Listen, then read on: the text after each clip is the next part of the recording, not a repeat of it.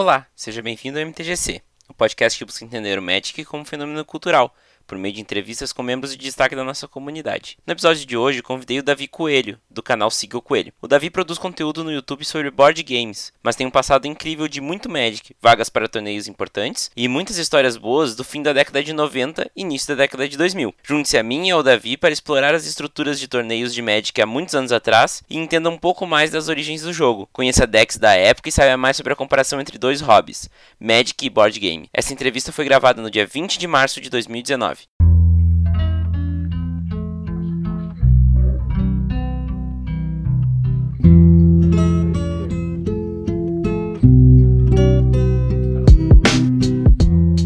tem planos para o fim de semana dos dias 12, 13 e 14 de abril de 2019? Então marque na sua agenda e venha participar do Magic Fest São Paulo. E por que, que eu estou te convidando para isso? É porque os podcasters brasileiros de Magic terão um ponto de encontro exclusivo onde vamos jogar muito Magic com Cube Commander, trocar ideia e bater papo, além de gravar podcasts ali mesmo. Venha me conhecer e também conhecer os outros podcasts e, quem sabe, fazer parte de um MTGC. Te espero lá. Gosta do MTGC e quer ajudar o projeto a se manter vivo? Agora você tem duas opções para fazer isso. A principal é doando valores a partir de um real no padrinho do MTGC. É só acessar www.padrim.com.br/mtgc e doar o valor que você achar que o MTGC merece. Ainda por cima, damos retribuições exclusivas para quem apoia o projeto. Mas, se a grana estiver apertada, não faz mal. Você pode mostrar o MTGC para cinco amigos e mandar um e-mail para podcast@mtgc.com.br, dizendo seu nome e o nome dos seus amigos para quem você mostrou o podcast. É só baixar um episódio e dar play no celular dos seus amigos. Para todos que enviaram um e-mail, vou ler os nomes no próximo MTGC Extra. Para te ajudar a mostrar o MTGC para mais pessoas, os episódios são disponibilizados também no Spotify. Então terminaram as desculpas para não ouvir o podcast. Agora, fiquem com a entrevista.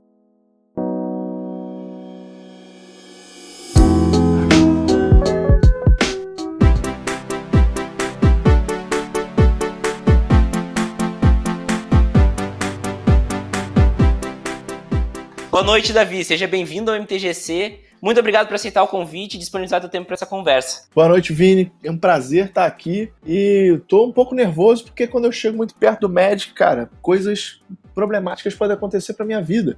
Mas espero que, que dessa vez não seja uma delas. Mas estou feliz pra caramba de poder falar de Magic, board game e esses assuntos que, se deixasse, a gente vivia disso, né? Exatamente.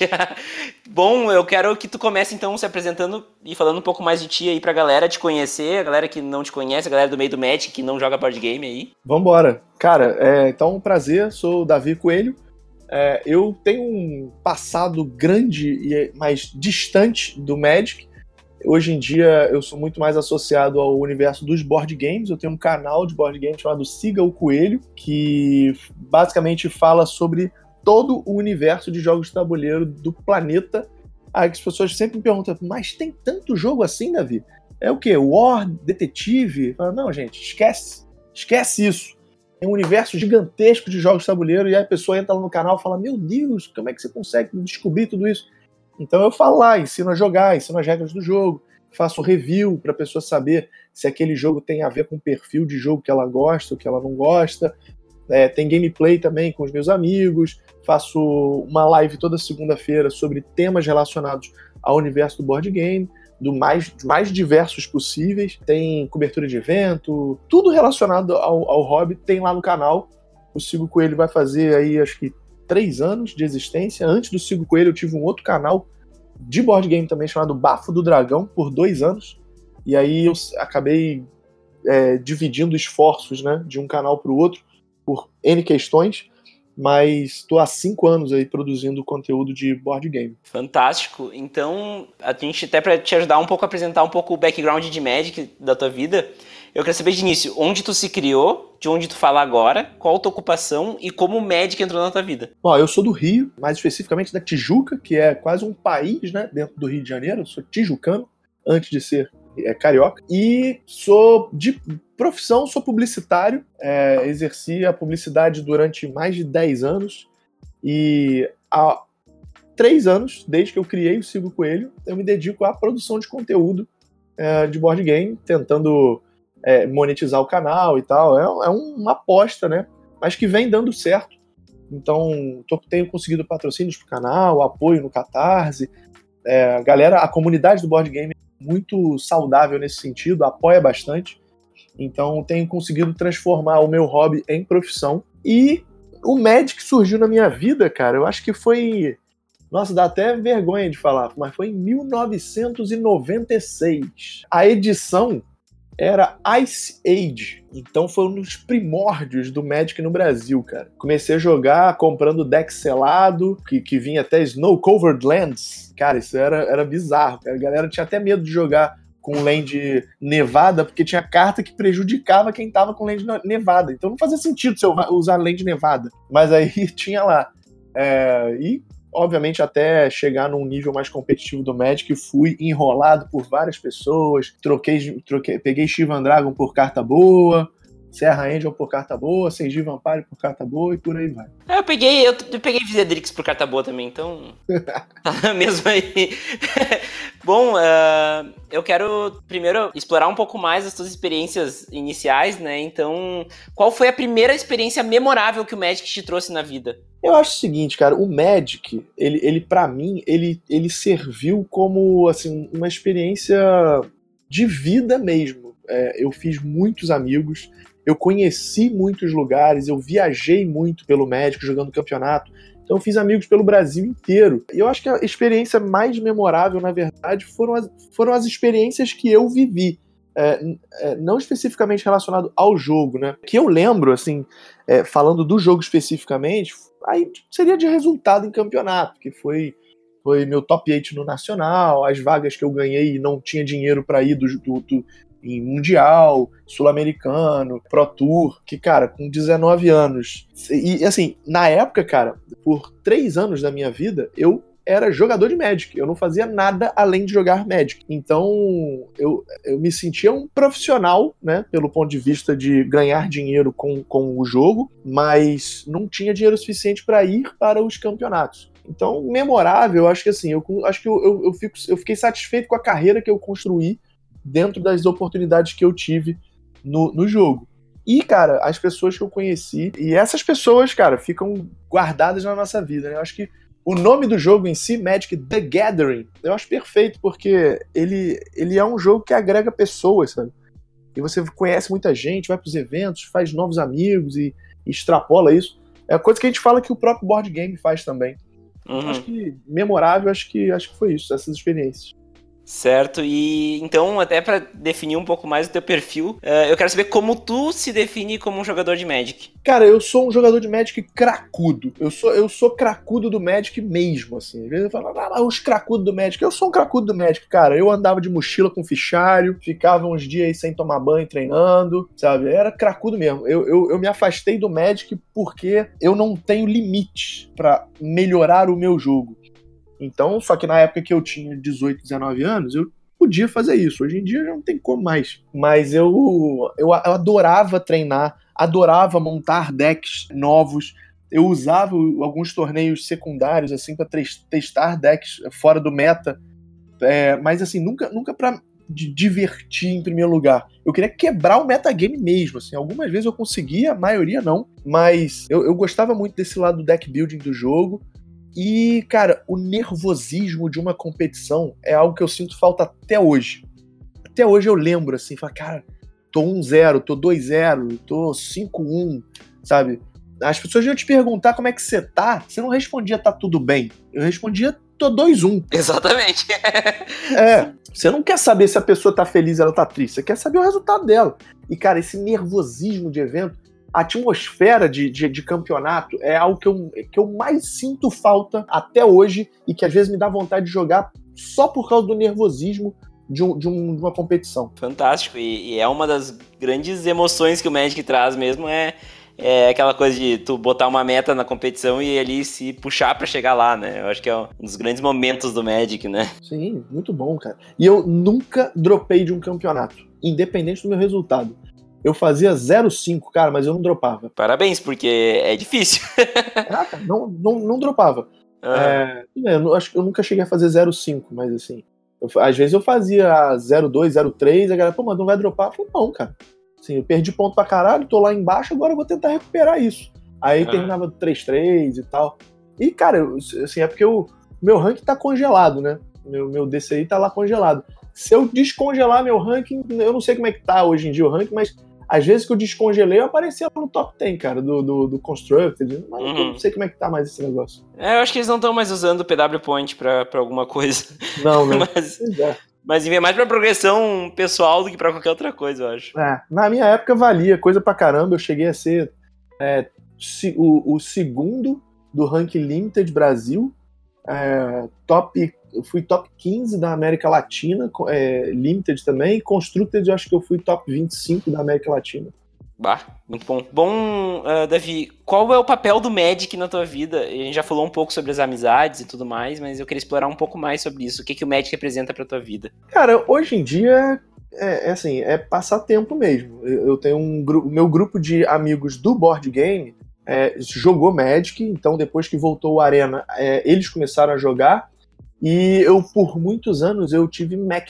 E a Wizards, não sei, tem uma implicância com Mac e não bota nem o Magic Online e nem o Magic Arena no Mac. Então, recentemente eu tive que comprar um PC para poder jogar a Arena. Então, eu juntei a grana, eu vou comprar um PC só por causa desse maldito do Arena. E fiz isso. É, é, então, tipo, o meu computador ele nem se chama computador, ele se chama Magic Arena. Muito bom. e assim, então a gente joga tal. Eu, eu, como eu falei, eu pesquiso muito do, sobre o universo, o meta e tal. É, então eu gosto de ficar mandando notícias pra galera, ó, a edição nova vai ter isso daqui, fala que vai ter 30 e tantos Planewalker, não sei o que lá, como é que vai ser isso. Eu pesquiso bastante, e só que isso voltou tem pouco tempo. Então, atualmente, tá muito voltado para casualidade e eu botando o pé no freio para não começar a comprar o físico e começar a jogar competitivamente, porque a vontade vontade dá. mas mas na, na época que eu jogava mesmo, o, o, o Magic, cara, ele, ele abria minha cabeça para muita coisa, assim, para pensamento estratégico, sabe, é, analisar variáveis, é, longo prazo, é, fazer conta de probabilidade. Por isso que eu falei que assim, o Magic ele, ele, ele foi uma experiência de vida, porque muito dos skills que um jogador de Magic precisa ter, eu levei para minha vida. Então hoje eu tenho muita facilidade em conta, é, em estratégia dentro do próprio board game. Eu me considero um jogador mais estratégico. Tudo isso veio do Magic. Sim. É, isso é um relato bem, bem comum até, assim, da galera ter treinado algumas skills que não são comuns só por ter jogado Magic, né? Pois é. Coelho, eu acho que a, a, essa pergunta aqui é a pergunta que eu mais estava ansioso pra te fazer, porque como tu tá voltando uh, depois de muito tempo jogando só o Arena, eu acho que tua, tua visão vai ser interessante. Mas como tu vê o Magic no futuro? Pra, ó, só pra você ter uma ideia, quando eu parei de jogar, foi bem na época que o Texas Hold'em do poker tava hypado a galera tava fissurada por Texas Hold'em. Tinha é, cobertura da ESPN, um monte de gente jogando o, o, o PokerStars e o cacete. Então, muita gente do Magic profissional saiu do Magic para jogar poker porque dava mais dinheiro. Então, o prêmio do campeonato mundial era 20 mil dólares pro vencedor. E nessa época, o Magic tava perdendo muita gente. Então, os caras assim, provavelmente deve ter sido um movimento super arriscado da parte deles, mas eles colocaram o Mundial com um prêmio de 50 mil dólares. Foi, foi histórico a parada. Caraca! É, muito, muito dinheiro, não sei o que e tal.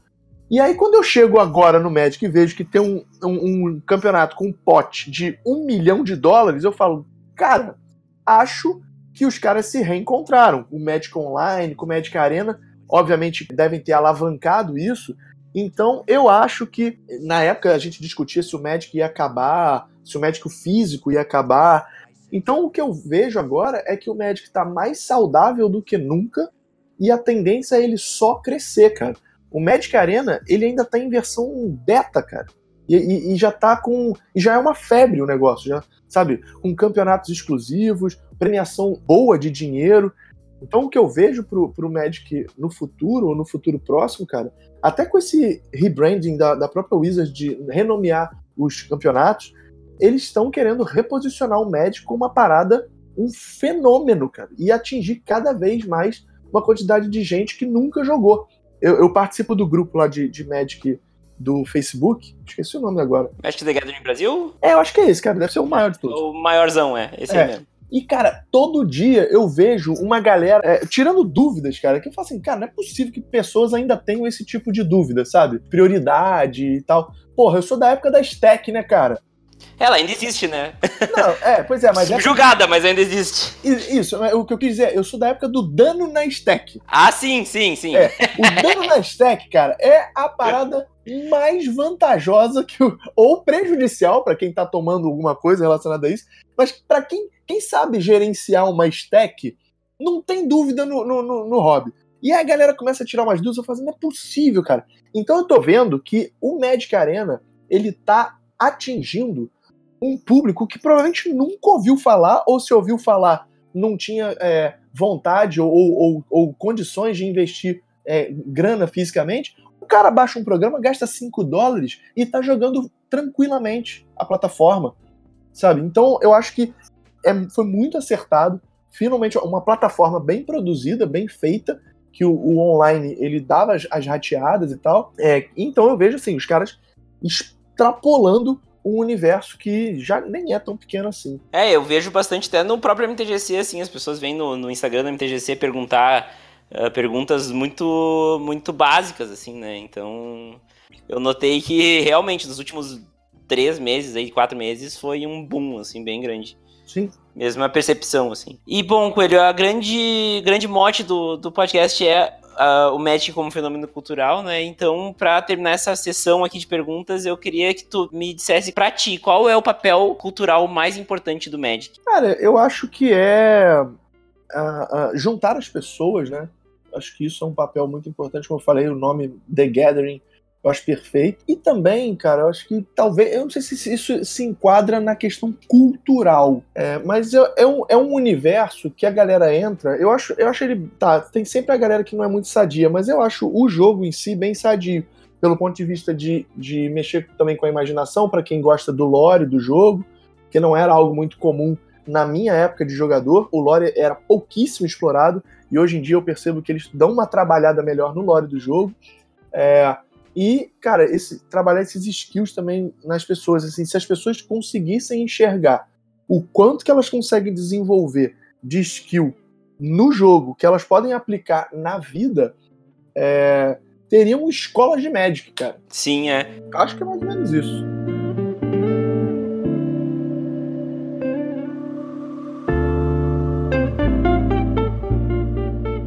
Bom, uh, entrando então no, numa parte mais de assuntos técnicos e de jogo rápido aqui, eu quero saber primeiro qual é a tua cor preferida. Cara, eu vou falar o seguinte: eu tenho uma, uma combinação, e assim, eu, como velho do Magic, eu tô me acostumando a falar o nome das guildas. Na minha época, tá jogando de quê? Eu tô jogando de UG, tô jogando de é, é, WU, sabe? UW, essas coisas. Era assim que a gente falava. Hoje em dia, não. Ah, tô de Azorius, não sei o que lá, mid-range.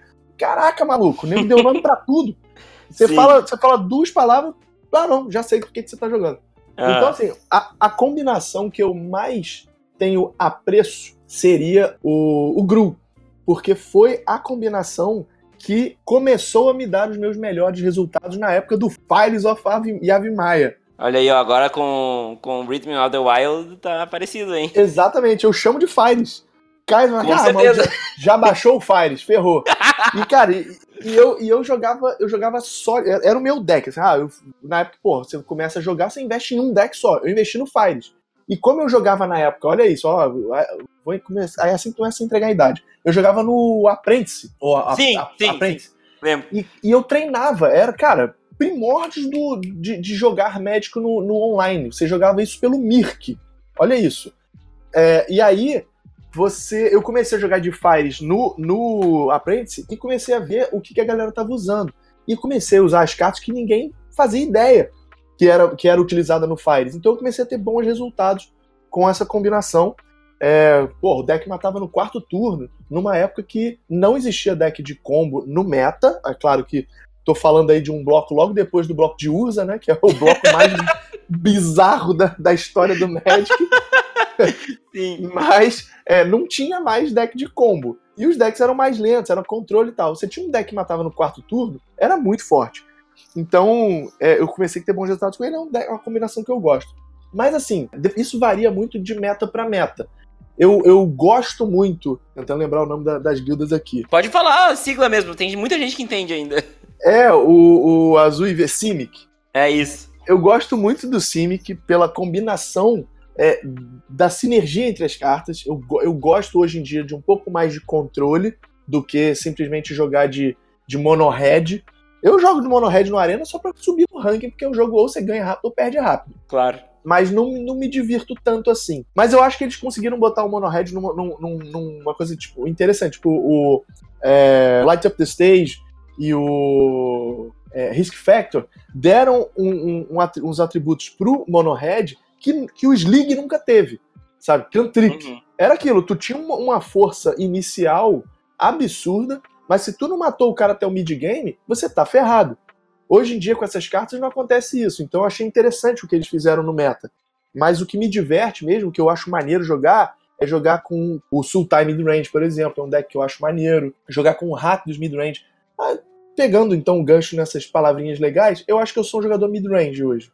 Sabe? Uhum, eu, eu, eu não sou tão agressivo assim, mas eu também não gosto de jogar de Esper Control. Assim. Eu tenho pavor de jogar com, com um deck desse, porque, cara, para mim isso não é diversão, é tortura. é, é, eu até gosto. pois é, não, beleza, mas caraca. Parte, é. Nossa senhora. Mas eu vou dizer que, que eu jogo de Esper, eu jogo de Esper Mono Red ao mesmo tempo. É.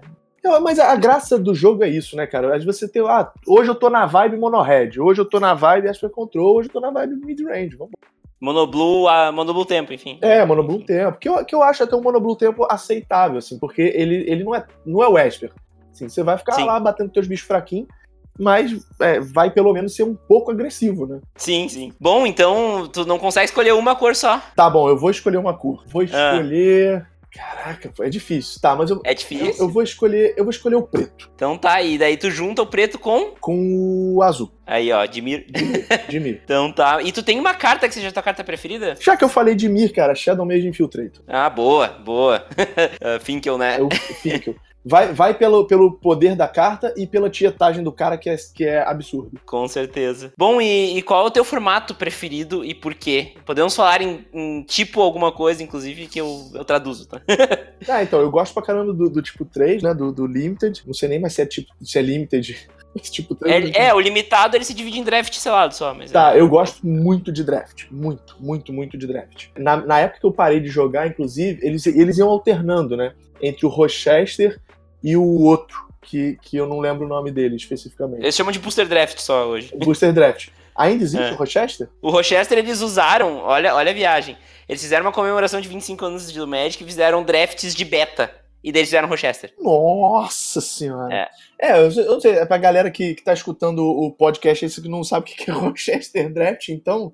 É um draft que com as cartas abertas, né, cara? Você Sim. coloca o. abre o booster, abre as 15 cartas na mesa e vai alternando, cada um fazendo um pique, então você consegue saber exatamente qual é o deck da mesa inteira. E aí. E tu cara, sabe com quem tu vai jogar também, né? Você na chave. Quem, na hora que tu, tu é chaveado, ah, beleza, vou pegar o cara que tá disso, você sabe todas as bombas que ele tem.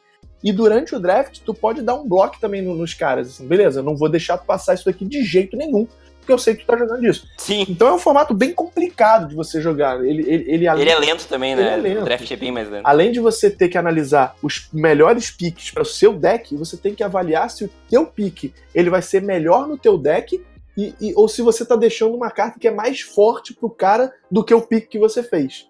É bem complicado. Mas esse formato é. eu acho fantástico. Eu nunca, eu nunca fiz Rochester, mas eu tenho meu cubo e eu estou bem afim de fazer um Rochester com o cubo. Faz um, cara. Faz sério. um pra tu ver que é, ele é bem diferente do Booster Draft.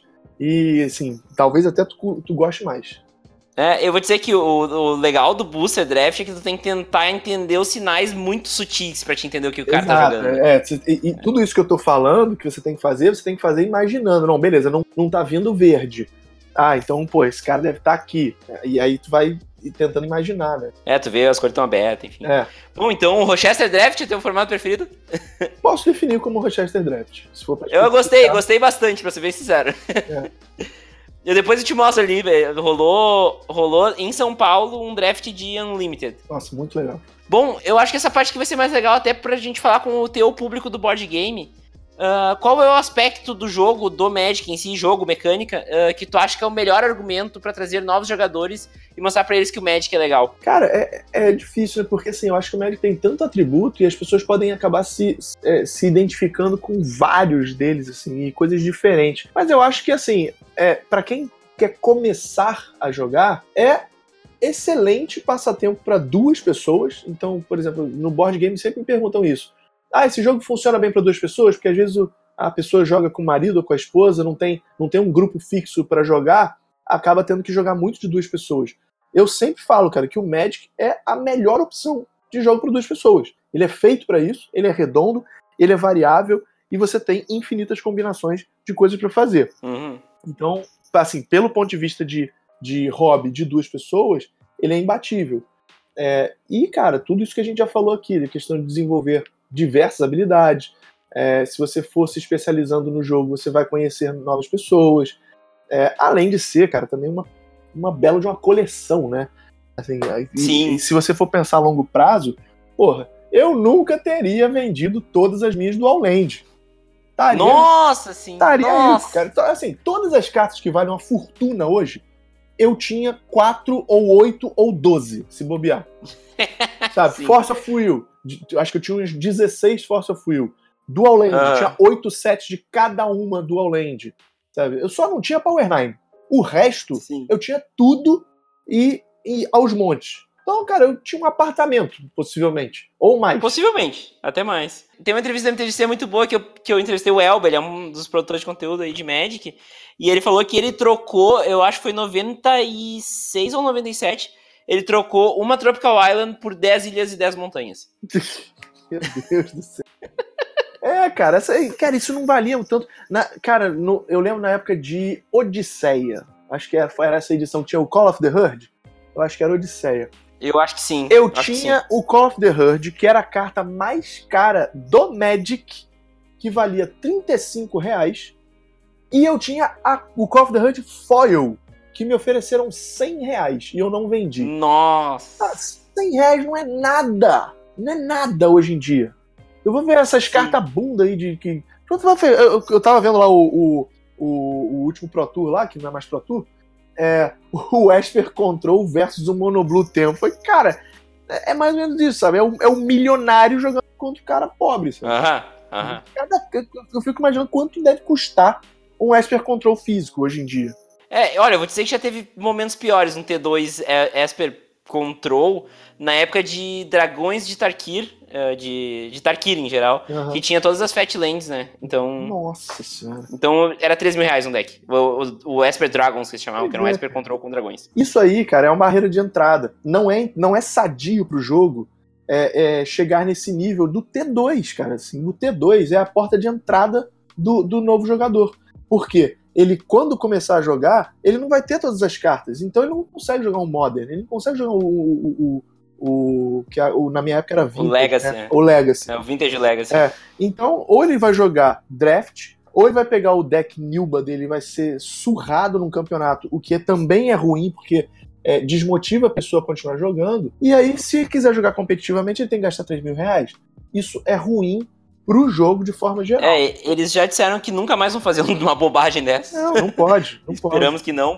Tanto que o Monoblue, o Monoblue Tempo, que foi o deck campeão do Pro Tour, é baratíssimo. Exato. Então- Isso, é- isso é legal. Isso, é- isso é bacana. O próprio Hackers Midrange que ganhou o GP, acho que sei lá da onde, é, não é um deck tão caro assim. Assim, pelo- quer dizer, Sim. pelo menos assim, no- pelo ponto de vista de cartas raras e míticas, né? Eu não- realmente não sei o preço das cartas hoje. Mas imagino que não deva ser um, um deck tão caro. Ah, não, em comum, não, não. Nossa, se for uma em comum muito boa, vai a 15 reais. Sim, pois é. Sei lá, ah, teve uma em comum esses tempos que tava 40 reais, que era o Fatal Push em Kaladesh, mas. Nossa. Muito raro. Não, muito na, raro. na minha época, comum era no máximo 3 a 5 reais. A única incomum que fugia disso e chegou a custar quase 10 reais foi o, o Fato Ficção, Ah, sim, sim. que era realmente um absurdo. É, não, hoje em dia tu tem. Tu encontra, as, as incomuns mais antigas têm algum preço e as comuns por causa do Pauper, né? Sim, verdade. Obliette é uma comum que custa mais 100 reais. Nossa. É. É, isso, é, isso é muito complicado. É. Bom, ah, Coelho, qual foi o momento in-game mais engraçado, divertido ou marcante que tu te recorda? Tá, eu, eu- assim, eu acho que eu, eu vou ficar com o primeiro campeonato que eu joguei, que foi. Eu, eu tava na época que, assim, noobzão. Ainda se fala Tolkien? Sim.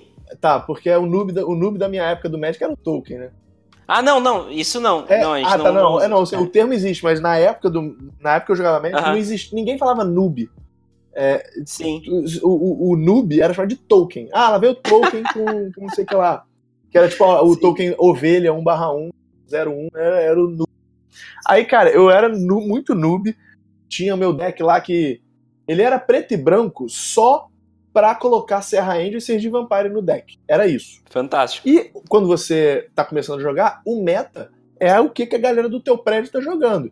Então, o- os meus, o- meus amigos jogavam de Mono Leviatã e 57 counter, e, e o outro cara jogava de Monogreen com deck de Elfo e Força Verdejante. Então eu tinha tempo suficiente pra baixar todos os Serra End e os Sergi Vampire que eu quisesse. E ficava essa palhaçada de mana vai, mana vai, mana vai, mana vai. Aí beleza. Fiquei sabendo de um campeonato que ia ser jogado. Eu nem sei que, que campeonato era, se era vaga é, regional, o que, que era. Ia ser jogado no clube do Flamengo, aqui no Rio. Aí fui eu lá, liguei pra loja. por- olha isso, a inscrição era por telefone. Se ligava pra loja. Falava, Ô, eu quero me inscrever. Ah, beleza. É, então, o campeonato é tipo 2. Eu falei, o que, que é tipo 2? Ah, tipo 2 é o campeonato que só vale a edição tal, tal, tal, tal, tal. Aí eu falei, e não vale Serra Angel? Aí o cara, não. Eu, Porra, ferrou, cara. Do que, que eu vou jogar? Aí eu fui, adaptei meu deck com o que eu tinha. O deck ficou horroroso. Ele já era ruim, ficou pior ainda. Fui eu jogar meu campeonato com um deck nojento. Aí, cara, esse campeonato, olha isso. Quem ganhou esse campeonato foi o Vili. Olha aí, Hall of Famer. O Vili, Vili, que na época era um pequeno mancebo. Já era. Cara, ele já era é, lenda nessa época. Isso foi final dos anos 90. Tava jogando de Uhum. White Win. Afinal, foram dois White Win. Que usava. O famoso Winnie do Vili, ele falou já disso várias vezes. Já? Cara, Aham. ele era muito monstro de White Win. Savannah Lion, o Typh, é, Imperial Armor. Era isso, pô, do, do, do deck. Ele era disso. Aí eu enfrentei uns dois White Win no meio do caminho, uns, uns, um- aqueles Recurring Nightmare com, com Survive of the Fitness. E fui sovado no campeonato. No meio do campeonato, eu falei: esse meu deck é uma porcaria. Comprei as cartas que eu vi no, no- na- nos, nos jogos que eu, que eu enfrentei e mudei meu deck no meio do campeonato. E daí? Já tô lá nos últimos meses, ninguém nem vai conferir. Eu fiz 0-3, mudei o deck todo no meio do campeonato. Aí ganhei uma partida. Olha aí, É. olha aí, temos um começo. E foi isso. Muito bom, muito bom.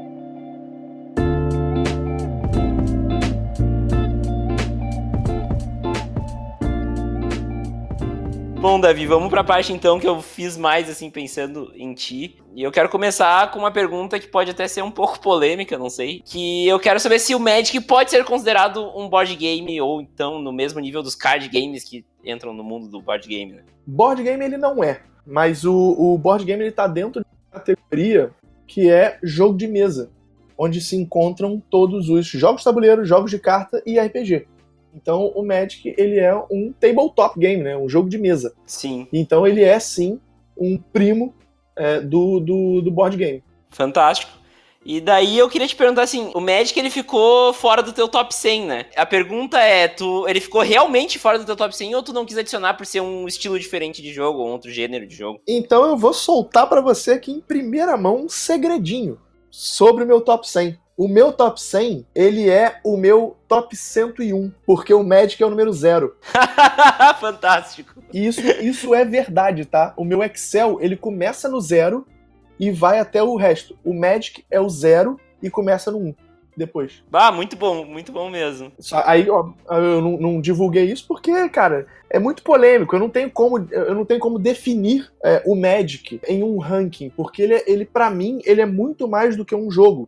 É, é, são todas essas experiências que eu te falei dentro de um, de um, sei lá, um hobby, sabe? Então é, é complicado colocar ele no ranking. Ele acaba até sendo um hobby à parte, né? Isso. É, do que o hobby inteiro do board game, que também já é gigantesco, né? É. Então, fantástico. Gostei, gostei de ver a tua opinião. E eu queria também fazer. ah, eu quero tentar mostrar pro público do Magic o hobby do board game, a galera que não conhece, e também pro, pra galera do board game o hobby do Magic. E eu queria começar perguntando quais são os melhores board games pra um jogador de Magic começar no, no hobby do board game. Ah, legal, legal isso, cara. Porque, assim, é, tem uma mecânica no board game que se assemelha muito ao Magic, e pra quem joga Magic vai gostar muito dessa mecânica, que é a mecânica de deck building. São jogos em que você começa com um baralho, por exemplo, de 10 cartas bem basiconas. Todos os jogadores têm o mesmo deck e você tem que ir construindo o seu deck ao longo da partida. Então você essas cartas básicas que tem no seu deck, base, aí você o que acontece? Você compra uma mão de cartas. Imagina que seu deck tem 10 cartas.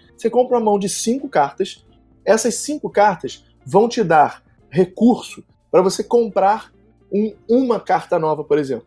Essa carta nova você coloca na sua pilha de descarte, junto com as cinco cartas que você acabou de jogar. Aí, no seu próximo turno, você vai comprar as outras cinco cartas do seu deck. E aí você faz a mesma coisa: compra uma carta, joga na pilha de descarte e joga as cinco cartas na pilha de descarte.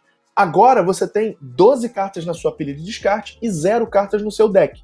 O que, que você faz? Porque você precisa comprar novas cinco cartas. Você embaralha a sua pilha de descarte e ela se torna o seu deck novamente. E aí você compra mais cinco cartas, e dentro dessas cinco cartas podem ter as cartas que você acabou de comprar que são mais fortes. Hum. Então o seu deck ele vai ficando mais forte ao longo do jogo. E você tem diversas habilidades que você pode dar trash numa carta. Então, ah, eu, eu, chega no meio do jogo, aquelas cartas que são do deck inicial, elas já estão muito fracas. Então, se você conseguir uma habilidade que você remove essa carta do seu deck, é como se você estivesse exilando, né? a carta do seu deck, Sim. você é, melhora a probabilidade de você comprar uma carta boa. É como jogar com um deck de, de 59. Isso, exatamente. É. Você vai secando o deck para você comprar as cartas boas com mais, com mais frequência. E você, dependendo do jogo que usa essa mecânica, não é um jogo específico que faz isso, são vários. Você pode é, ter um, um, um, jogo em que você faz isso para criar combos bizarros. Você pode ter um jogo que você faz isso para explorar uma caverna através de, de, de coleta de recursos, de combate. Então, por exemplo, um jogo que eu recomendo muito que usa essa mecânica é o Clank, que já saiu aqui no Brasil até. Ah, tu, tu indicou, né? Bem forte, inclusive. Isso, ele é o meu jogo número 2, cara, do meu ranking, pra você ter ideia. É, ele entrou, ele entrou na, minha, na minha planilha, pode crer. então, esse jogo, ele mistura essa mecânica de deck building com, com uma exploração de uma caverna. Você, você é um aventureiro e você tem que descer uma caverna que, tá, que tem um dragão adormecido e você não pode fazer muito barulho. Porque se você fizer muito barulho, o dragão percebe a sua, a sua presença e pode te dar ataques. E o objetivo é você entrar na caverna lá do dragão e saquear o maior número de tesouros possível, sair da caverna com vida para contar seus spoilers. Você faz isso através de um baralho que você vai gerenciando e vai te dando mais movimento, mais ataque, mais dinheiro e por aí vai. Então eu acho que ele, ele tem muito a ver com o Magic nesse sentido, e pra galera que não conhece o board game, pode ser uma entrada bem interessante. Eu lembro de ter jogado online, eu acho que era Star Realms, um negocinho. Star, Star... Realms é isso também. Ó, é. Quem criou essa mecânica foi um jogo chamado Dominion. Era jogador de Magic, né? não, é, eu não sei, mas posso até investigar. Mas, cara, eu desconfio que todo, todo game designer. Eu desconfio, não. Assim, eu acho que todo game designer deveria jogar Magic.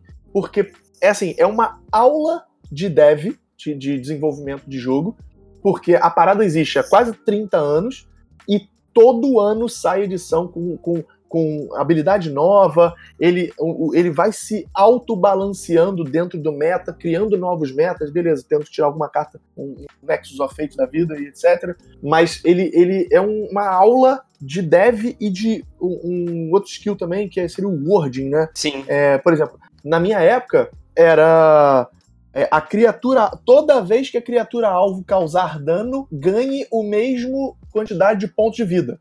Cara, life link. Sim. então ele, eles conseguem criar é, palavras que significam coisas. Isso, cara, é uma aula de desenvolvimento. Então acho que todo game design deveria jogar Magic. O, o cara que inventou o deck building, possivelmente era um jogador de Magic, ele, ele criou essa mecânica um jogo chamado Domínio. Ah, sim, tu falou também num vídeo, tá. É. Eu tô fissurado nos vídeos ultimamente. é, esse jogo ele já foi, assim, é, existem outros diversos jogos que pegaram essa mecânica, retrabalharam e, e trabalharam de uma forma muito mais moderna. Por isso que eu recomendo o Clank, que ele já é uma pegada diferente. Ele não é puramente deck building ele tem uma exploração de caverna e tal. É, eu, eu, eu olhei um pouco sobre Dominion e eu não consegui entrar muito, assim, tipo, de curtir pra caramba. Eu, eu, assim, eu curti pra caralho o azul, sabe? Azul Ticket Ride eu quero comprar também, enfim. Sim, são jogos é, pra, de entrada mesmo, né? É, eu imaginei. Bom, Coelho, então indo pro, pro outro lado, né? Como que o cara que joga board game hoje, ele pode usar habilidades do Magic para melhorar no board game? Eu acho que o Magic, ele, assim como o xadrez, ele é um excelente jogo para você antever movimentos. Então é você, vou fazer isso, porque esse cara pode ter a, a, resposta tal, então isso pode ser uma, uma bait que eu jogo para ele. Vou guardar isso na mão porque eu sei que esse deck usa a carta tal, então é melhor eu usar isso caso ele compre isso. Então você começa a criar diversas possibilidades de cenário na sua cabeça que te preparam, é, te deixam mais preparados para responder ao seu adversário. Isso dentro do board game é você ser extremamente estratégico é você antever coisas que podem acontecer e criar um caminho ideal para você chegar à vitória. Sim, que é uma mecânica quase que básica do Magic, né? Exatamente. É. Você tem que conhecer. Se você vai jogar é, sem, conhecer, sem conhecimento do meta, você pode estar tá com, com o deck que vai ser campeão. Não vai saber jogar. Não adianta. Sim, vai tomar decisões bem ruins e bem menos otimizadas. Vão ser as piores decisões. Sim. Bom, e eu queria saber, assim, isso é uma curiosidade até minha, que eu, que, que eu tenho dúvida de como a comunidade do board game, eu quero saber a tua opinião principalmente, qual é a opinião do, desse pessoal sobre o Richard Garfield como designer? É, o Richard Garfield, ele é conhecido, é, pra galera que, que é do board game e não sabe que ele fez o Magic, ele é conhecido por um jogo chamado King of, King of Tokyo, e que é um sucesso, um absurdo esse jogo. Ele também é um excelente jogo de entrada. Para quem não conhece, é um jogo em que você. Ele é bem simples também, de rolagem de dado, que você vai rolando dado para conseguir atacar outros monstros e, e, quem derrotar os outros monstros ou ganhar mais pontos de vitória é, entrando em Tóquio e, e, saindo de Tóquio, fazendo a maior destruição possível, é o vencedor. E, e esse jogo ele é um fenômeno. Então, se falar Richard Garfield dentro de um ambiente mais uh, casual do board game, as pessoas vão associar ao King of Tokyo. É, eu lembro de ter prestado atenção no King of Tokyo, porque era um jogo do Richard Garfield, né? e ele tem, ele tem a, a, outra derivação, que é o King of New York, e ele tem também o Netrunner. Sim. Que é, que é um, um card game da categoria LCG, né? Que é o Living Card Game, porque você compra a caixa do jogo com todas as cartas necessárias para você jogar. Ele não tem booster, hum, por exemplo. Sim. Ele, ele tem expansões que você compra, mas todas as cartas já vêm na expansão. Você já compra sabendo quais são as cartas que vai precisar e a coleção é fechada. Então, esse jogo também é um fenômeno. Eu acho ele excelente, mas também você precisa de dedicação, tempo e tal, mas nem tanto dinheiro assim, porque ele é limitado, né? Sim, sim. E até o que a gente falou um pouco sobre o que, que o Magic pode ajudar no board game. E eu queria também uh, que tu desse um insight sobre as principais dicas para quem é do board game, mas quer começar no Magic, tem interesse no jogo, né? Tá aqui ouvindo um podcast até agora sobre Magic e, e, deu interesse. Qual é, qual que é a principal dica para esse cara? Cara, eu acho que o Magic Arena é o melhor, é a melhor, é o melhor caminho, porque você vai conhecer o jogo, você vai ter acesso ao jogo é, de forma fácil, barata, porque ele é grátis e você com um pack de 5 dólares você já consegue fazer muita coisa e você pode ficar jogando casualmente para sempre com os decks básicos lá. Então, em vez de pegar o seu dinheiro e torrar em booster ou, ou deck pré-montado é, de um físico que vai ter mais barreiras de entrada porque você vai ter que conhecer pessoas que jogam. Essas pessoas também vão precisar comprar cartas elas também vão ter decks meio, meio toscos e tal. Pode ser que dê mais trabalho seja mais difícil.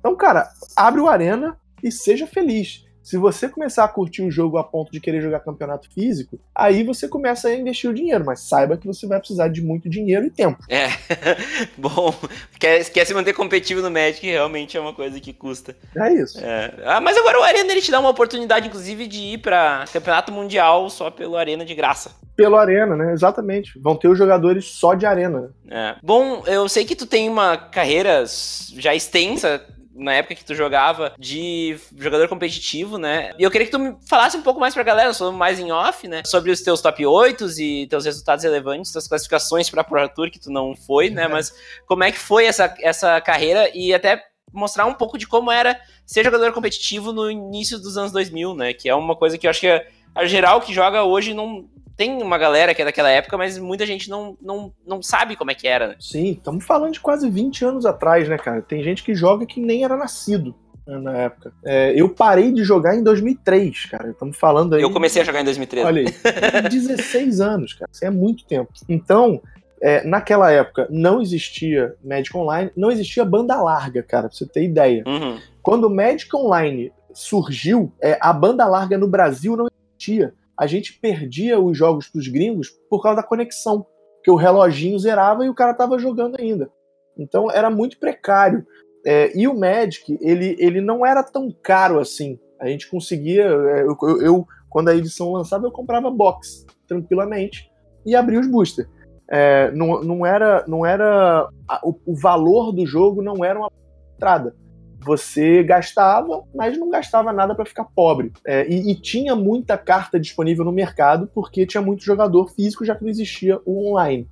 Então era mais fácil da carta aparecer disponível para você conseguir em troca ou compra de carta. Eu comecei a jogar lá em Ice Age e fui até o Fires é de, de quê? De, de invasão? Não, não. De invasão. Então, eu, ele foi o bloco, acho que logo. De, ele foi o bloco logo depois de Máscara de Mercado. Então, o deck, ele era. Basicamente, ele tinha o Fires como, como a carta principal do, do, do deck, que dá iniciativa para todas as suas criaturas. Você sacrifica, dá mais dois, mais dois para uma criatura. Dá ímpeto, viu? É, é isso, isso, isso, desculpa, dá ímpeto. É iniciativa. É um encantamento de três manas: isso. vermelho e verde e uma genérica. Então, basicamente, a, a, a mão ideal do deck é Mana Birds ou Mana Elfo. Segundo turno, Fires. Todas as suas criaturas vão ter, vão ter ímpeto. No quarto, no terceiro turno, você colocava o Blastoderma em jogo, que é a criatura 5-5 que tem Vanishing. Vanishing. E no quarto turno você colocava o Saproling Burst, que era um encantamento que você tinha sete marcadores nele. Você podia remover um marcador para criar uma criatura que tinha poder e resistência igual ao número de marcadores no encantamento. Então o que, que você fazia? Você fazia Mana Bird, Mana Fire, Mana Terma, Mana Saproling Burst, tirava três counter do, do Saproling Burst, você tinha três criaturas 4-4. Você batia com tudo para 21 de dano. Era isso que você queria fazer.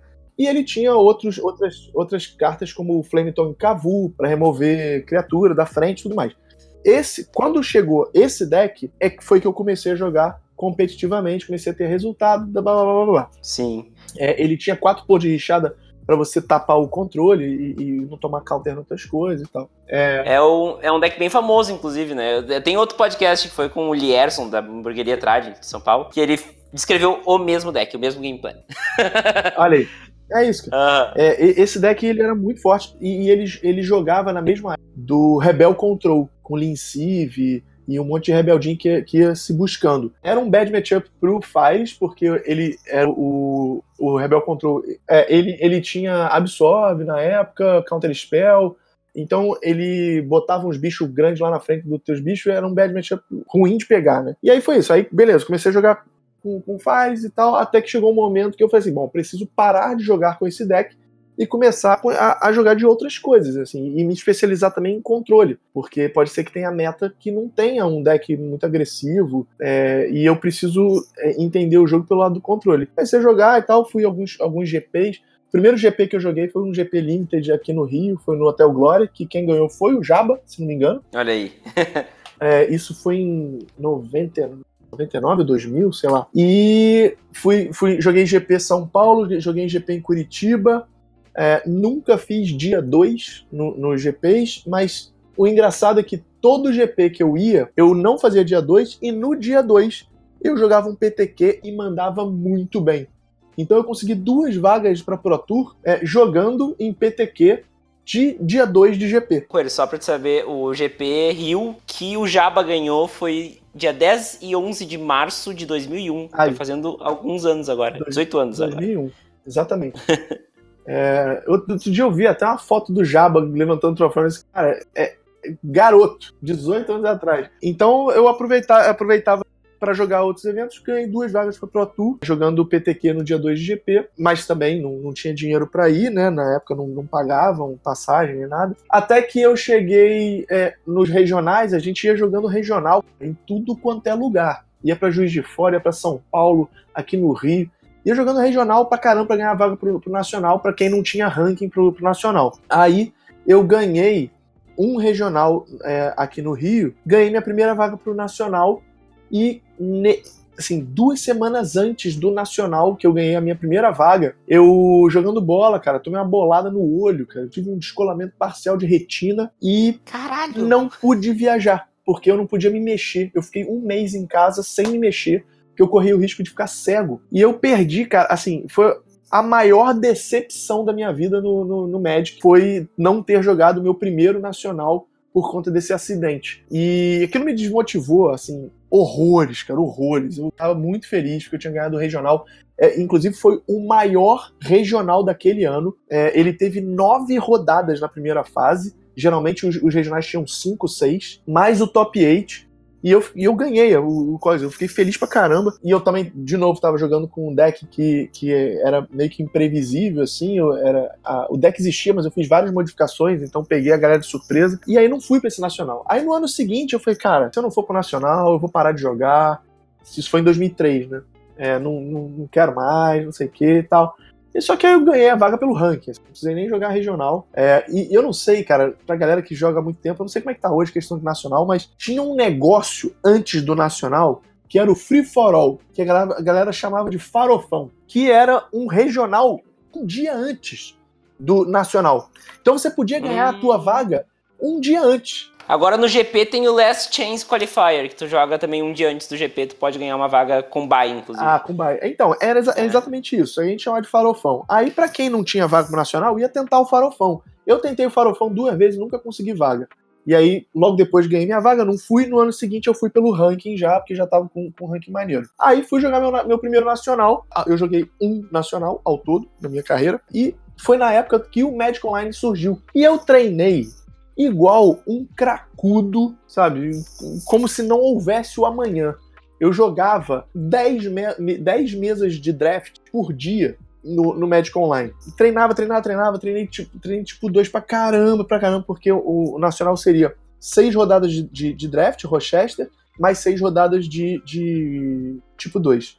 e depois top 8. Aí, cara, eu chego no Nacional, fiz 5-1 no draft, e depois no, no, no Constructed eu fiz 4-1-1. Então eu passei em primeiro. Eu não sei se a, a Wizard ainda tem, mas eles mandavam um, um jornalzinho é, mensal para quem tinha o DCI. Era DCI, na verdade, acho que mandava esse jornalzinho. Hum. Com, com resultados, com, com campeonatos, notícias e tal. Mandava um, um, caderninho pequenininho. E depois desse nacional, veio lá é, os standings da primeira, da, da primeira é, fase, né? Que meu nome ficou em primeiro, cara. Eu guardei essa parada até hoje, não sei, acho que tenho guardado, botar meu nome lá em primeiro. Porque isso tem 16 anos, né? Tem que ver. Sim, sim. E, e aí eu passei em primeiro, peguei um cara da minha equipe na, na, na, no top 8 e perdi. Eu tava jogando de UG, que é o nosso conhecido Simic hoje em dia, UG Madness. Ah, tu vai gostar um deck de Pauper, então, que eu tô aqui aberto. Eu sabia que tu ia falar de UG Magic. Eu sabia que ia falar de UG Magic. Cara, eu usei esse deck que ele tinha o, o Mongrel, o Luther e as cartas com Madness, que era o é, Yagam Yagamoth Wurm, eu acho, o Rizowala, bicho que você castava quando descartava. O Vorm arrogante, não? É, eu acho que é esse, forma arrogante. 4-4 atropelar? Isso, ele mesmo, É, com Madness aí. 3. E aí tu, O arrogante. tu, tu, tu... Só que o que eu fiz? Eu coloquei Splash preto é, com Fatland, eu tinha um Swamp no deck, e Fatland pra buscar esse Swamp, porque no sideboard eu tinha. Esqueci o nome da carta, Praga, não sei o que lá, que dá menos um, menos um pro tipo de, de criatura que você escolher. Porque tinha deck de Tritão no, no, no meta, que tava jogando pra caramba, cara. Então, cara, eu quebrei um monte de, de, de deck de Tritão ao meio quando eu desci essas cartas. Só que quando eu jogava um deck, que foi até o deck que o Jaba ganhou, ele, o Jaba perdeu na final essa, esse, esse nacional é, pro, pro Rafa. Ele é, era um deck de. Como é que era o nome daquele encantamento? Mirror, não sei o que lá, cara. É, era, era um deck branco e azul que você joga com a carta do topo aberta. E você pode É... castar. Future Sight, não? Visão, uh, visão do futuro, um negócio assim. É, tem Feature Sight no deck, mas Tá. Cara, eu não sei, não era Feature Sight, porque o, o jogo, o Feature Sight, ele era azul e preto com Cicatog. Era um, era um outro deck branco e azul que tinha um encantamento bizarro, cara, mas muito bizarro que me quebrava. Aí, bom, uhum. o Java tava jogando com isso e eu peguei. O outro cara da minha equipe tava jogando com isso também. Eu peguei ele e perdi no top 8. Na hora que a gente tava jogando, a gente ficou ponderando se valia a pena esse meu amigo me conceder, porque ele poderia ir pro Mundial pelo ranking latino. E eu, passando pro top 4, eu iria também é, pelo top 4 do, do Nacional que dava vaga pro Mundial. Sim. Só que ele ficou aquilo, pô, se, mas se ele me conceder, o cara tem chance de ser campeão brasileiro. E aí entrega essa chance. É, o top 4 também vai para a seleção, é, é, o time do Brasil, né, para disputar o de trio. Sim. É... é... que é, depois foi chamado de Copa do Mundo e daí depois foi extinguido. Ah, olha aí. ano passado foi a última Copa do Mundo que teve. Aí, ele, aí a gente acabou decidindo ele não me conceder, a gente jogou, eu perdi, ele foi, ele, ele acabou perdendo no top 4 e eu acabei ficando em quinto, né? Porque como eu passei em primeiro, perdi no top 8 e fiquei em quinto. E esse era o ano em que o Magic completava 20 anos no Brasil e a Devir, Portugal, Brasil e Espanha pagaram a viagem de todos os classificados para o Mundial. Viagem e hospedagem. E até o quarto colocado. Eu fiquei em quinto. Bah. Então, é. Quase. E aí eu é, não ganhei a vaga para esse Mundial, que foi na Alemanha. No ano seguinte, eu ganhei a vaga para o Mundial, que foi jogado no Louvre, pelo ranking latino. Eu estava no top 25 do ranking latino. E no ano também não fui por falta de dinheiro. Eu tentei juntar o dinheiro com a equipe, mas também a gente não tinha dinheiro, dava uns 8 mil reais para eu ir. E no ano seguinte eu ganhei a vaga de novo no Mundial pelo ranking, que foi jogado em São Francisco. Também não fui por falta de dinheiro. Então, assim, o, os meus melhores títulos são vagas, na verdade. Sim. Mas tá valendo, tá valendo. Sim, eu, eu, eu, sou gremista, eu comemorei vaga pra caralho já nos últimos tempos. Olha aí. Depois eu aprendi a comemorar título, mas comecei com as vagas. É, pois é. Mas enfim, eh, eu acho fantástico a gente ver que, assim, era uma época diferente, né? Porque hoje a galera entra já com todo um sistema super bem definidinho. O Nacional não existe mais, o ano passado foi o último regional deixou de existir há muito tempo, né? É legal tu ver pra galera que tá entrando agora. Eu ainda entrei numa época que ainda tinha isso, então eu tenho essa visão dos dois mundos, né? Uhum. Mas é legal mostrar pra galera que tá entrando agora como é que era uma estrutura de competitividade na época. Né? Não, a galera tá chegando com, com a mobília toda na casa, sabe? Tudo, tudo bonito, tudo cheiroso, cara. Eu, a época do Magic, essa época do Magic era, assim, a gente obviamente não, não, não via dessa forma, mas se você for comparar, nossa, era, um, era outra coisa né? Não é essa organização que é hoje, sabe? Sim, tô louco, tô louco. Não, até na época que eu. Assim, eh, eu comecei a jogar em 2013, mas eu era muito novo, né? Então eu comecei a jogar pra valer em loja em 2012, né? Foi agora. Valeu. Ontem. E na época já era bem diferente do que é hoje, sabe? Tipo, bem diferente, bem Sim. diferente mesmo. Mudou muito desde então. Bom, eu só pra gente arrematar aqui algumas perguntinhas mais rápidas, eu queria saber primeiro a tua percepção sobre o Arena. Cara, o Arena pra mim é uma plataforma eu, eu, eu fico embasbacado quando eu, eu, eu, descubro, eu lembro que a plataforma é beta. Gente, a parada sim. já tá rodando lindamente. Eu acho que tem sim umas questões aí, falta uma questão social maior, né? Eu poder ter amigos, convidar para jogar, uh, ter, sabe, abrir campeonato com os meus amigos. Essa a coisa de interação social, a plataforma ainda não, não tá interessante. Mas, assim, para a, a interface de jogo é super amigável. É, eu, eu achei estranho a primeira vez que eu vi é, a carta não ser a carta quando ela tá no, no, no, jogo, né? Porque o Magic Online é a carta mesmo, né? Com, com o texto, tem flavor text, caramba. Então, é, é a cara do Hearthstone, né? Eles usaram como. É, é o que eu chamo de Hearthstoneização do Magic. Exatamente, exatamente. Mas eu acho que funcionou lindamente, é, é, é, é limpo, é simples, é, é intuitivo. Então, acho que é, é a melhor ferramenta hoje de Magic para desenvolver o jogo e atrair novas pessoas. É, eu concordo em tudo que tu falou. E por fim, tu acha que tem algum espaço para falar de Magic no Siga o Coelho? Ou não é o público, não é o espaço, enfim, ou dá vontade para te falar disso? Cara, me dá muita vontade, muita. Mas é, eu acho que assim, é um universo tão particular que qualquer coisa que eu levar de Magic pro Sigo Coelho vai ficar superficial. Fora isso, a galera do board, mais dentro do hobby, tem uma certa, reje certa rejeição pro, com, com Magic. Não gosta, acha que é, é jogo de cracudo mesmo, sabe? Que, que não é uma parada saudável.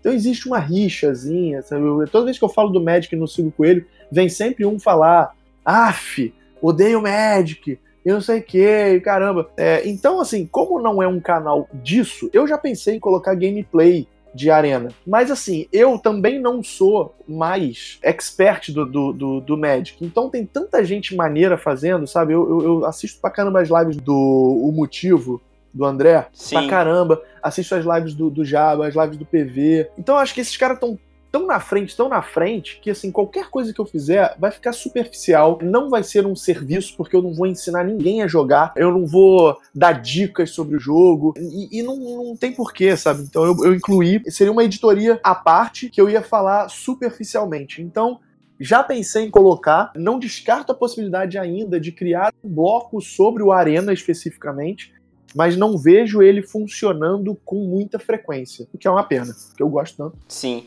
É, olha, eu vou dizer que pra galera, se tem uma galera aí, eu acho muito difícil essa galera que não gosta do Magic tá aqui até agora, mas é. se tiver alguém, é, a, a, dica, se tu acha que o Magic é um ambiente muito pesado pela competitividade e tudo mais, o Coelho não gosta, mas a ideia é o Commander, que é a board gamização do Magic, né? Hoje mesmo eu vi num grupo de Pauper a galera mandando foto de Commander e um cara mandou, ô, oh, tu tá mexendo com um board game?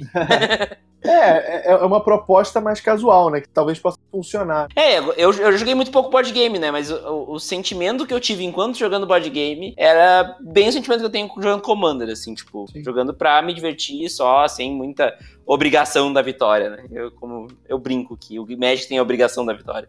É, é porque assim, eu não gosto de ser casual nem no board game. Então, obviamente, eu comecei em algum momento da história, eu fui casual do board game, hoje em dia eu não sou mais eu jogo alguns jogos que são mais casuais para conhecer, para fazer review e, e para aumentar o meu repertório de jogos, mas não são jogos que eu vou naturalmente puxar na minha mesa oficial de, de, de jogo. É, não, não, não, não, mexe comigo, assim, não desperta minha vontade de jogar.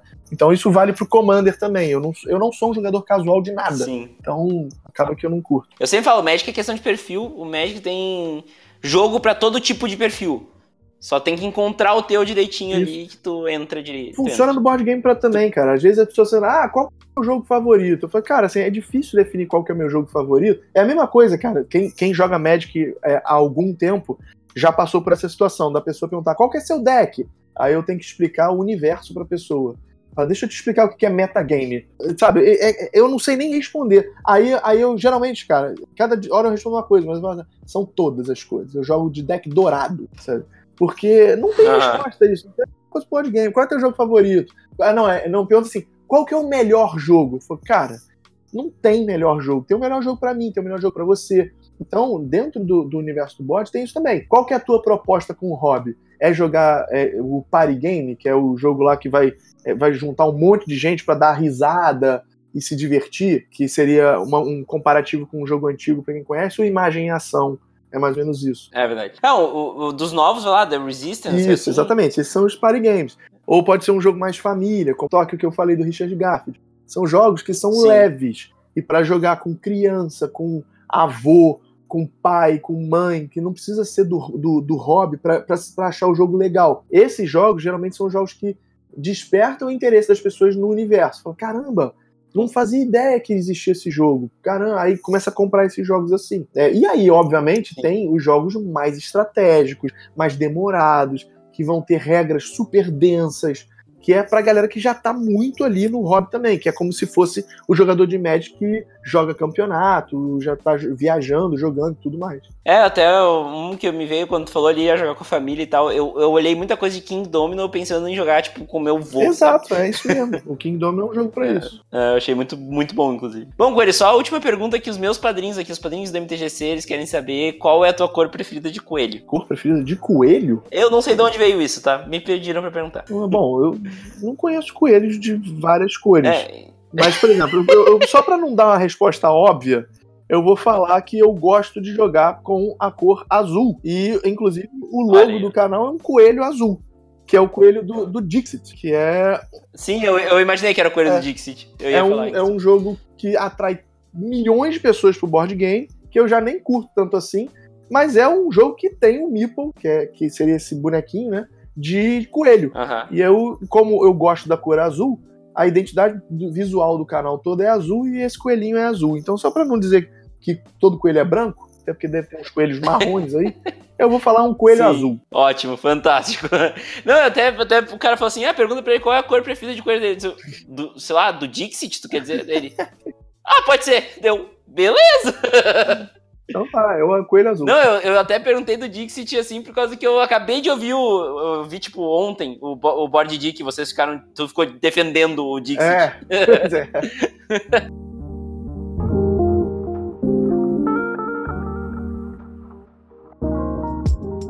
Bom, Davi, chegamos então no final do episódio. Ah. Uh, Deu uma hora e dez de bruto. Vou ficar falando de Magic a vida É. inteira ainda. Magic e board game, melhor coisa. Com certeza. Te convido mais vezes aqui, a gente faz mais alguns. Pode me chamar. Eu quero então te deixar aí com a palavra final para poder dar um recado final pra galera, deixar teus, teus contatos, onde a galera pode te achar também. Ah, se quiser deixar também padrinho, não sei se tu tem algum tipo de financiamento coletivo, também pode deixar. E é isso aí. Temos isso tudo. Gente, siga o Coelho para você conhecer sobre board games e como não jogar Magic, porque eu ainda não falo de Magic, mas se eu falar vai ser isso. Mas por enquanto só board game mesmo. Siga o Coelho, o, o- canal do YouTube é David Coelho Oficial. Mas se você buscar Siga o Coelho no YouTube, vai aparecer lá. Siga o Coelho que chegou recentemente a 8 mil inscritos no YouTube. Então tem uma certa relevância lá. Se você jogar Siga Coelho na busca do YouTube, vai aparecer. Tem também, eu, eu uso muito o Instagram, que é o Siga Underline o Coelho, e o Facebook, que é Siga o Coelho Oficial. Essas são as redes dos que eu mais uso do Siga o Coelho. O Siga o Coelho também tem é, um, um programa, programa de financiamento, que é o Catarse, que você encontra pelo catarse.me barra eu sigo o coelho. Se a galera não quiser apoiar ainda, porque não me conhece, eu recomendo muito conhecer o canal primeiro, e depois se você curtir, vai lá e dá o seu apoio.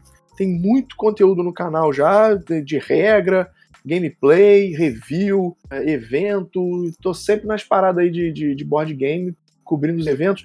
E todo ano eu geralmente vou para um evento internacional, seja a Gen Con em Indianápolis, ou, é, ou, o- a Spiel em, em, na- em Essen, na Alemanha. Então eu sempre estou trazendo novidade lá de fora também, para ver o que pode estar vindo aqui pro Brasil. E é isso. A GCon, inclusive, que é muito importante pro Magic, né? O lançamento do Magic foi na GenCon, né? O primeiro campeonato mundial de Magic foi jogado na Gen Con. Eu lembro que eu, eu, eu abri assim os canais da galera do board game e eu vi várias pessoas falando de GenCon, GenCon, GenCon. Isso. Eu já vi isso em algum lugar. Daí eu comecei a lembrar, do- vasculhar a memória, né? Eu, Caralho, o Magic foi lançado na GenCon. É, é um campeão, é, é um evento que já tem 65 anos, se não me engano, vai, acho que tá perto de 65 anos, ou perto disso, que eu lembro que eu fui na, na Gen Con 60, e ela, é ela originou é, de, um, de um encontro de, de, board, de RPG do Gary Gygax, que criou o D&D, né? Então ele tinha os amigos dele, começaram a criar, a, juntar as pessoas para fazer um evento, chama Gen Con porque era na casa dele em Gênova, Nossa. e aí foi mudando de lugar, mudando de lugar, há muito tempo que já é em Indianápolis. E é um evento com muito foco em tabletop. É mais RPG, porque ele, a origem dele é RPG, mas tem o, o pavilhão de stands é full board game e muito evento de Magic também. Então você pode ir para ficar jogando Magic os quatro dias de evento que vai ter campeonato. Fantástico, então fica aí também o convite para quem quiser acompanhar as coisas aí no Siga o Coelho. Eu já sou audiência cativada aí no último mês que eu consumi que nem um retardado board game. Boa. Então, eu quero agradecer aí o tempo que tu dispôs aí, Davi. Deu uma hora e quinze agora. Pô, foi pouco até, hein? Foi pouco até. Dá pra falar muito mais, né? Dá, dá pra ficar a noite inteira. Então tá, Davi, muito obrigado mesmo. E para quem fica, até a semana que vem e valeu. Valeu, galera.